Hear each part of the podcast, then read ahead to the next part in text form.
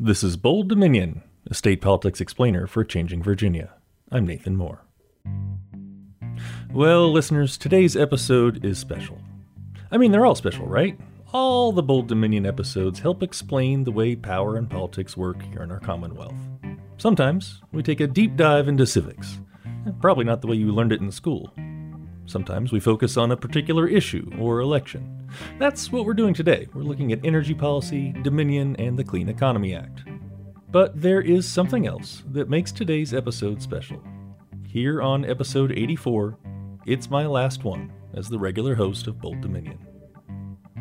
I am not a runner. I'm talking like sprinting, actual running. In fact, I'm pretty terrible at running. But I do like watching the athleticism of a good relay race. The way one runner just smoothly hands off a baton to the next, and then that runner takes off and the team moves forward. Well, today, I'm handing off our baton to a new host. I may be back once in a while for a guest hosting spot, but it's time for this team's next runner. You've heard his voice before. In fact, he was Bold Dominion's first assistant producer, going back more than three years. So without further ado, Aryan Balu. Aryan, take it away. Thanks, Nathan. I'm gonna try my best to treat the show right and uh, bring it back without a scratch. Let's get started. Here at the podcast, we like to keep tabs on Dominion Energy. After all, it is the largest publicly regulated utility in the state. Actually, one of only two. I bet most of you listening probably pay utility bills to Dominion to keep your lights on and your phones charged, so you can listen to fine podcasts like this one. Now, since it's a monopoly, Dominion can charge folks like you and me pretty much whatever they want, because we literally have no other option. The caveat is that it's supposed to be a state regulated monopoly, which means its rates and profit margins are monitored by something called the State Corporation Commission. But the SCC's power has eroded over the past few decades, thanks to a variety of bills that have been pretty soft on Dominion. So it was just sort of this little nitpicking, nuanced ways of allowing Dominion to keep the rates where they are and earn the profit that they want. And people started to get a little aware of that more and more. And so we saw some pushback this year. That's Charlie Paullin, energy and environment reporter for the Virginia Mercury. That pushback that he mentioned is the utility regulation bill that passed earlier this year. In the final days of the session, the General Assembly passed sweeping new legislation on Dominion. Among other things, it changes how Dominion's profit margins are set and strengthens SCC oversight. In just two years, the SCC will be able to adjust Dominion's profits as it sees fit. That could mean some pretty big things for Dominion. More importantly, it could mean some pretty big things for the ratepayers like us. So, Bold Dominion producer Alana Bittner sat down with Charlie Paullin to learn more. Charlie starts off by explaining how the SCC regulates monopolies in Virginia. way Dominion is regulated is it's based on this regulatory compact where they can serve a certain area, have a certain client base, and then they are allowed to charge the rates that they want to earn a fair rate of return in its basic sense, the compact is just sort of like a, an agreement between the state corporation commission and these monopoly utilities. And they're called monopoly utilities because they're the sole providers for certain areas. There's Dominion for the, the central, northern, and eastern parts. And there's Appalachian Power Company, which is more the southwestern part. So the SCC is just like any other sort of state agency so when it comes to utilities and specifically Dominion and APCO, they'll oversee a review of their rates, what the companies are requesting, why they're requesting that, what the level should be. And then, kind of outside of that, they'll oversee any other sort of projects that the utilities want to pursue. And in particular, in Virginia, under the Virginia Clean Economy Act, which is a sweeping legislation requiring the transition to renewable energy by 2050 there's tons of projects that have to get approvals, and the SCC will oversee those requests, where they're going, how much they're going to cost, all that stuff. So before we dive into the bill itself, I want to like put it in context. Large legislation regarding Dominion Energy is nothing new. It kind of pops up every few years. To name a couple, there's been like the 2019 grid modernization legislation, 2015 rate freeze legislation, 2007 re-regulation legislation, among other things.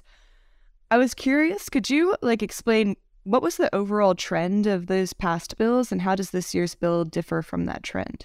Yeah, um, the way Dominion is regulated is it's based on this regulatory compact. The SCC had the authority to set the rates as they see fit. Under that, recent years, you know, fast forward a bunch of years, that authority, that oversight for the uh, SCC started to get eroded a little bit. The 2007 Re-Regulation Act introduced some of those measures. There was a rate freeze in 2015, and in 2018 was sort of the latest major change, the Grid Transformation Security Act. And I guess in particular, that one, it allowed for some recalculations of earnings to show that Dominion didn't earn as much and didn't have to issue refunds, which was part of, you know, the regulatory framework if they did over earn. So it was just sort of this little nitpicking, nuanced ways of allowing Dominion to keep the rates where they are and earn the profit that they want. And people started to get a little aware of that more and more. Also, we saw some pushback this year. One thing I'm curious about is like what led us to this pushback. I feel like there has been a long trend of Virginia politicians being pretty lenient with Dominion. Like, what do you think has caused them to take a more critical turn in the past few years? I guess I would say the strength of the environmental and ratepayer advocacy group. I'm not sure how much of a presence they had before, you know, to kind of counteract some of these lobbying claims from Dominion. I think the the environmental group and the ratepayer group started to open the eyes of saying, hey, look, yeah, this does solve this issue, but hey, legislators, it also impacts, you know, ratepayers this way. They're still going to have to pay these costs. So they started showing that other side. And then the legislators uh, just themselves have kind of woken up and just said, all right, yeah, we, we don't really want to be dictated, forced into a situation to enforce these regulations that help Dominion, you know, we, we do want to look out for the constituents. I was curious also like to get to another piece of the puzzle. I mean, I feel like I've been seeing headlines lately of Dominion stock prices going down, things like that. I was curious if you could explain like how is Dominion doing financially and how do you think that has affected like the passage of this new le- legislation? Yeah, so that was kind of like a an overarching almost unspoken tone to this whole legislation, if you will. At the end of last year, Dominion announced that they were undergoing this top-down business review, and that is that that's coming as the stock has been lagging in the past year or so. It's just been declining.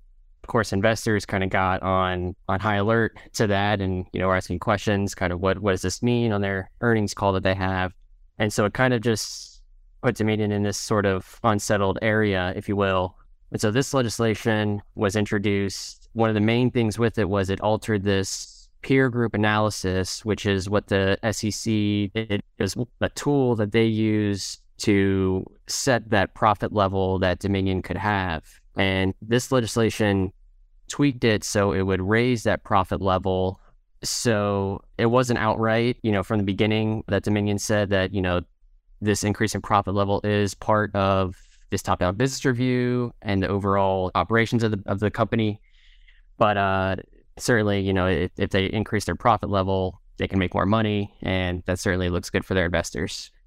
Oh, okay. Yeah. No, that's very interesting. I was curious, and I know you've touched a little bit on this earlier, but based on current law or before this new bill, how did the SCC use peer groups to determine Dominion's profit? Like, what did that look like? I mean, you could kind of think of it as just trying to set Dominion's profit level at a comparable level to other utilities in the Southeast. That that's who they're, I guess, competing against. They, that they want to have comparable rates to. So they would look at this subset of utilities. It was about ten or so, and they would eliminate the, the highest earning utilities and eliminate the two lowest levels from that group. And then from there, they would average the remainder. Because of that, Dominion said that by not looking at the full peer group, they weren't getting an accurate profit level. They wanted to instead average, you know, the whole peer group. And then by doing that, that would raise the profit level for them. You know, it'd be more accurate, but they could earn more money. And they said it was to make investments to the grid and operate under the mandates that they have to follow, like like the Clean Economy Act people started pushing back and saying, you know, no, this is this is just going to allow them to earn more money. And what ended up happening is it was actually the governor who stepped in who really strengthened that tone of look, you can't just come in here and set these rules for how you want to be regulated. This is kind of our turf, I guess, in, in a sense, and also kind of you know use his business mindset um, and brokered this deal where they're going to use the increased profit level for two years. Then going forward, the authority for the SCC to set the rates as they see fit will be totally in their control. Cool. Okay. Yeah. No, that's very interesting. So that kind of Dominion's push for that change in their profit level kind of paved the way for this new legislation. Is that kind of a correct way of looking at it? It was it was a major component. Yeah. Well, yeah, I wanted to now jump into like what is folded into this legislation, and there is a lot of various things. So I wanted to like zero in on a few key points. For example, to start off, thanks to this legislation, Virginians might see like more savings on their energy bills, like six to seven dollars. And that's because rate adjustment clauses will be folded into the base rates. I was curious, could you explain what that means and how that saves consumers money? Yeah. So uh, when it comes to customers' bills, there's two main components. There's the base rates, and then there's these rate adjustment clauses. They're called RACs or riders. They're essentially additional fees. The base rates are for distribution and transmission, you know, generating the electricity and delivering it to you.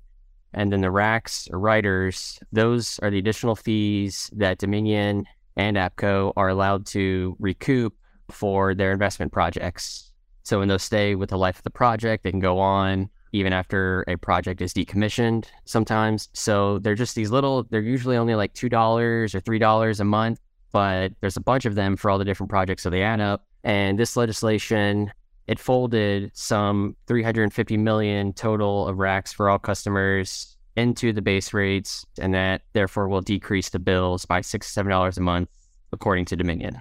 Oh, okay. Very cool. Also, one of the more clear cut parts of this is the legislation requires Dominion to keep less of any excess earnings.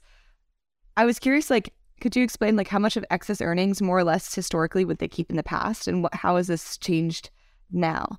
Yeah, um, I guess I, I hate to say I, I didn't really get into the details of how much they over earned. There's certainly estimates of millions out there, and and the way it all works is one of these nuanced changes that happened in the past few years was there there is the profit level that Dominion's allowed to make, but then there's this thing called the earnings collar, where if Dominion earns at the profit level, the rates stay the same. The collar allowed them a 0.70 basis points increase and 0.70 decrease from that profit level if the rates were below that collar, rates had to be increased. If they were above the collar, then refunds had to be issued. And then, kind of as I said a little bit earlier, there were some ways to recalculate earnings. You know, if they did over earn, they could reinvest it into the grid. You know, there, there were some other tricks to recalculate their accounting. So it, it was very rare that Dominion was found to have over earned, and they had to do it for a two year period consecutively. So it just was very convoluted and tricky. This bill gets rid of that collar. And so I guess just along with that restoration of the SCC's authority to set the rates as they see fit, they're just going to look at the profit level and see if they under earned, over earned, or hit it. And follow those same rules of, of what to do. Okay. Yeah. That's very interesting. There's obviously a lot in this that we can't necessarily get to, but if we could maybe have a general summary of like in what ways is the SCC's oversight strengthened in this legislation? Well, that's a good question um, because a, a good part of this is the incorporation of another piece of legislation that passed. It was sponsored by former Senator Jennifer McClellan and Delegate uh, Lee Ware. So I'll call it the McClellan Ware bill very simply, it just simply struck provisions from the current code that allowed Dominion to recalculate their earnings, and then simply wrote a sentence. At least at the at the start of it, it got lengthened a little bit throughout the process, but um, just a few words that said the SCC has the discretion to see the, set the rates as they see fit. So as both of these were going forward, the McClellan Ware bill wasn't getting much opposition. The Dominion bill was getting a lot of pushback from the beginning. The Dominion bill incorporated the McClellan Ware bill. They supported it. So that is kind of what sets the, the authority back into the SCC hands is, is that bill being a part of this one. In your opinion, like what does this new legislation suggest about the future of Dominion's power and influence in Virginia? Yeah, that's sort of, uh, I guess, the other main takeaway. You know, Dominion was lobbying hard for this bill, especially in the first half of the session. You know, they've always had the ability to make those minor tweaks that they had. They're a very large company, you know, so being able to deploy lots of people to advocate for their bill probably isn't too hard. But there is that pushback from the legislators. VPAP, I'll say, released sort of a database on who's accepting funding from Dominion. I'm not sure how much that's at play, contributions or, or contributions, but I think with the governor stepping in and with the House sort of stepping in the House Republicans, both of them saying you can't set the profit level this much. So with those two things, there is a, an awakening, I guess, realization of Dominion doing these things. Yeah, this was just one session. Who's to say Dominion will come back next year to try and make some changes? Who's to say the the political will remains there, if you will? We'll see. So, um, to be determined. That was Charlie Paullin, energy and environment reporter for the Virginia Mercury. Stay with us for a short break. You're listening to Bold Dominion, a state politics explainer for a changing Virginia. Visit us online at bolddominion.org. You can also always find us on Apple Podcasts, Spotify, or wherever fine podcasts are served up. You can go ahead and subscribe and leave us a nice review while you're there. Bold Dominion is a member of the Virginia Audio Collective, online at virginiaaudio.org. Check out all the podcasts from the collective. From science to history to music to community affairs, we amplify the voices of people in our community and help them tell stories that matter. You can listen and subscribe at virginiaaudio.org. So now we're caught up on the latest with the Dominion bill, but one bill in one year is just, uh, well, it's just one data point. Energy policy is the kind of area that's measured more in decades, not years.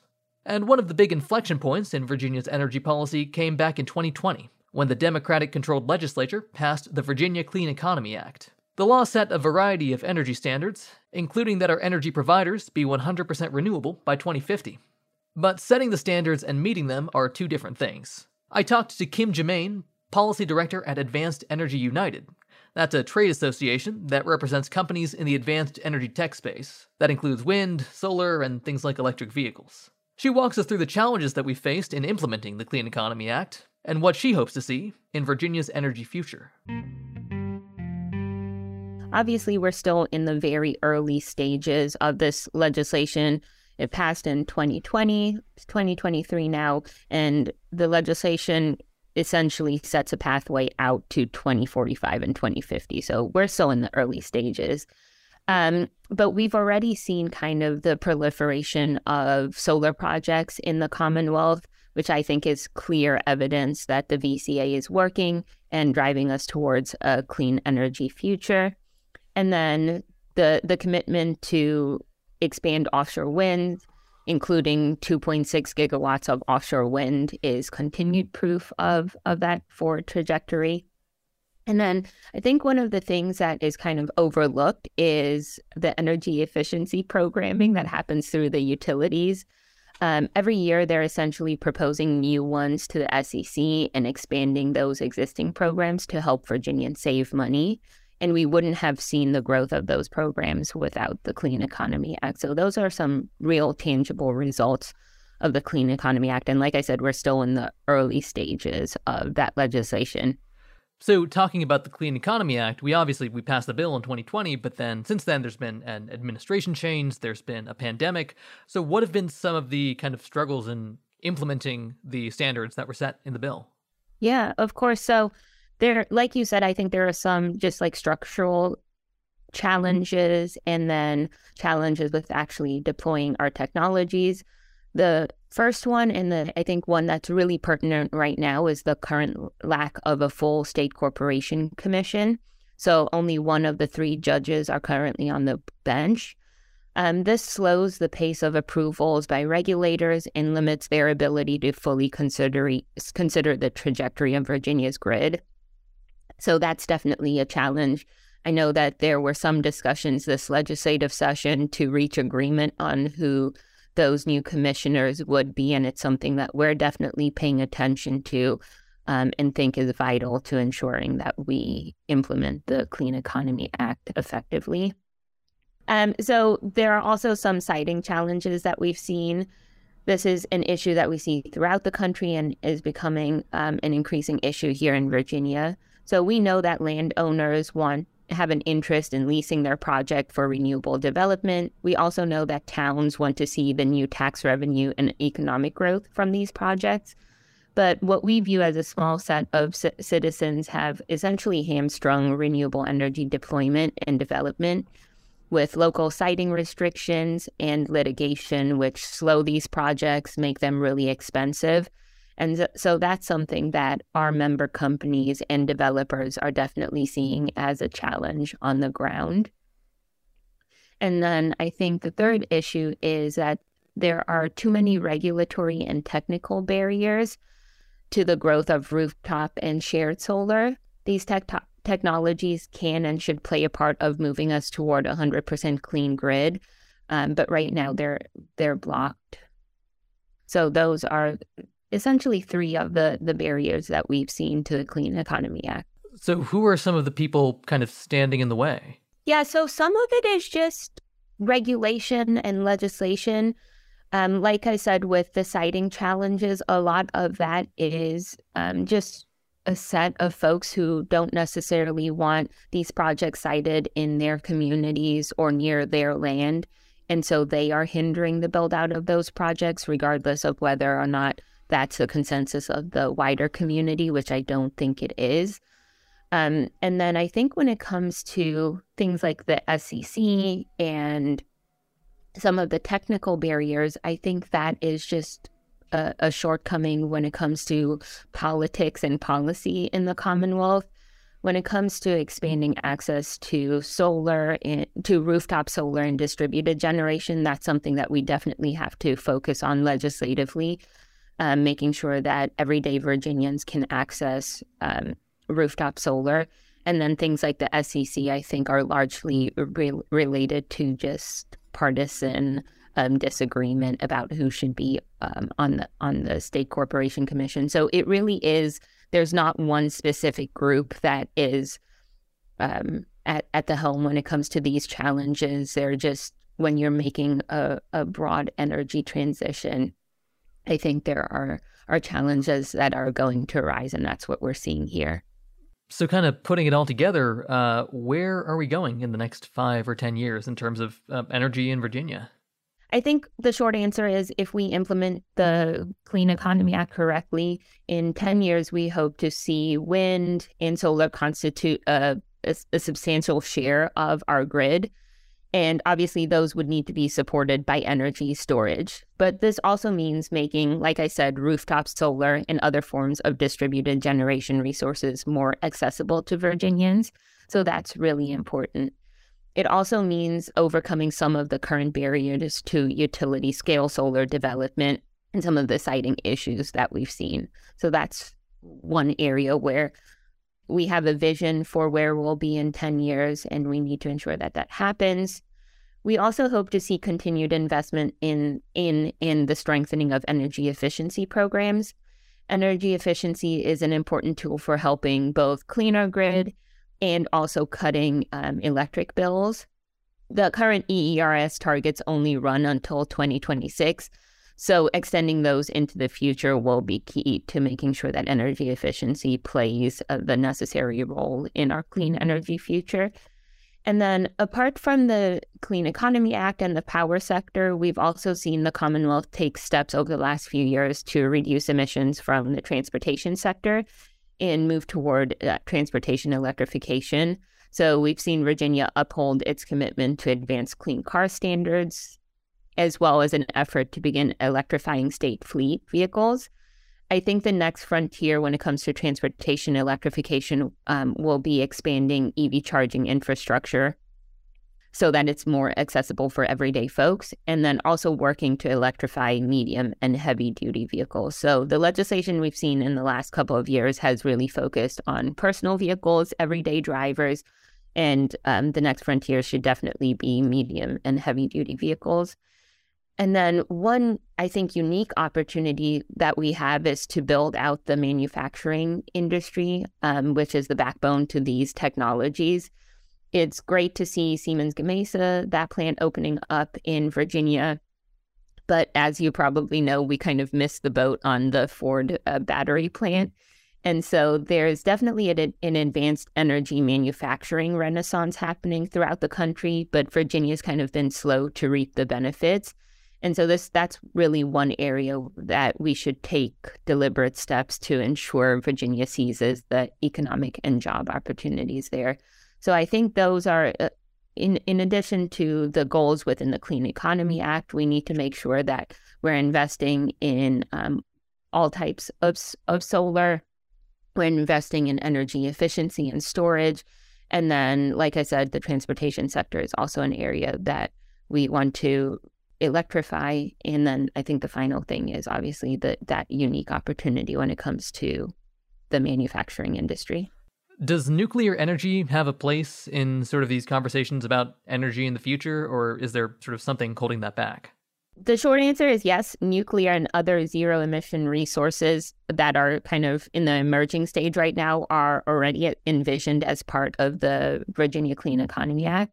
So today, nuclear generation supplies essentially a third of the state's electricity. So before we calculate the share of the load that needs to be decarbonized, we essentially take out that third so that we're not a double decarbonizing. So existing nuclear already plays a role in the Clean Economy Act a lot of what you've probably heard in the last couple of months has been about what we call advanced nuclear or small modular nuclear reactors. When those are commercially viable, they also have a place um, in Virginia's clean energy grid. But right now, they're probably 10 plus years away. They're very much in the research and development stage right now. We welcome additional research and development to get there but we definitely don't think that that should fall on the shoulders of ratepayers. We think that between solar, wind, battery storage, there are existing cost effective options to move us towards um, decarbonizing the grid. And we need to keep deploying those as we continue to research and focus on small modular nuclear reactors. So essentially, they definitely have a role to play. But the reality is that they're probably about 10 years at the at the least away from commercial viability. So we've got the benchmarks and standards set by the Clean Economy Act, but uh, does it look like, you know, given Virginia's current energy plan, are we doing enough to hit those marks? If we're talking about the energy plan issued in October by the Youngkin administration, the short answer is no.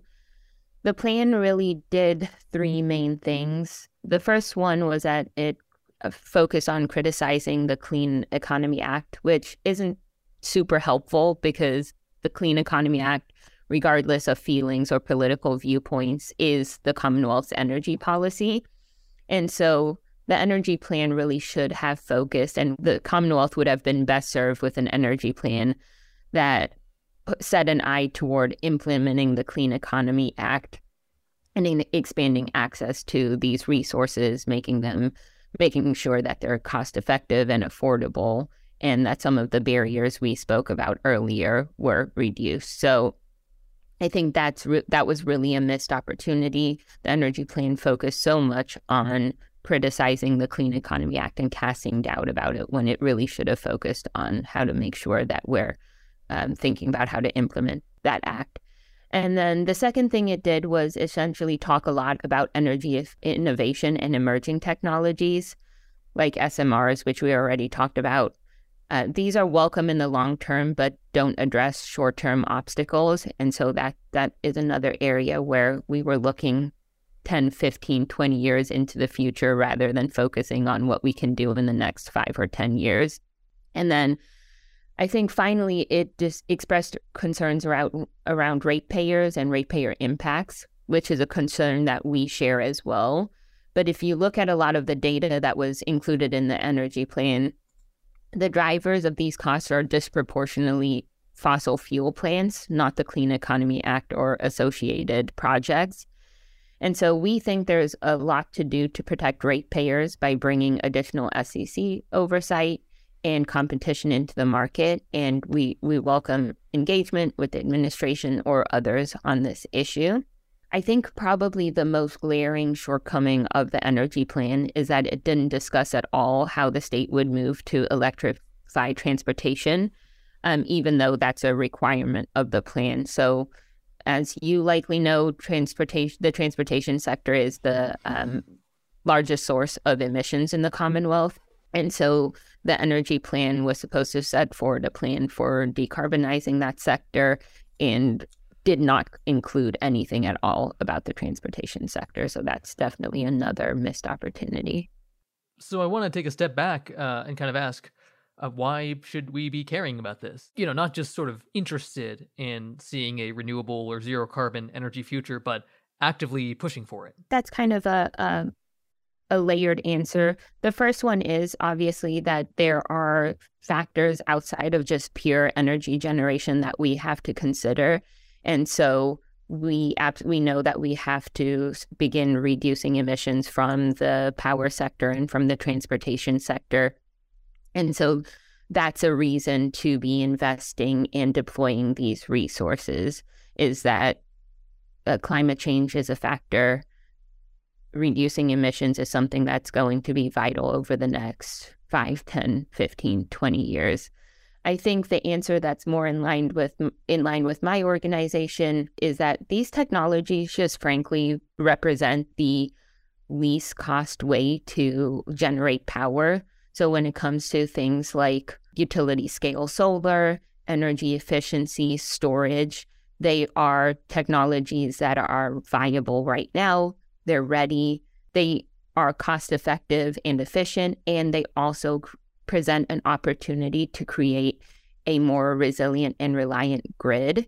So, distributed generation, energy storage, energy efficiency create a grid that is reliable, cost effective for everyday folks, and also offers a way to reduce our emissions. So, overall, these are just the technologies that um, offer the the best way and the best path forward for the next decade and moving looking forward. That was Kim Jemaine, Policy Director at Advanced Energy United. Thanks to her and Charlie Paullin for speaking with us today. My name is Arian Ballou, and I'm the host of Bold Dominion. Our producer this week was Alana Bittner. Special thanks, of course, to our founder and original host, Nathan Moore. He will still be around, folks. Uh, you can find us online at bolddominion.org. And don't forget to subscribe, it's just a click away. I'll see you folks next time.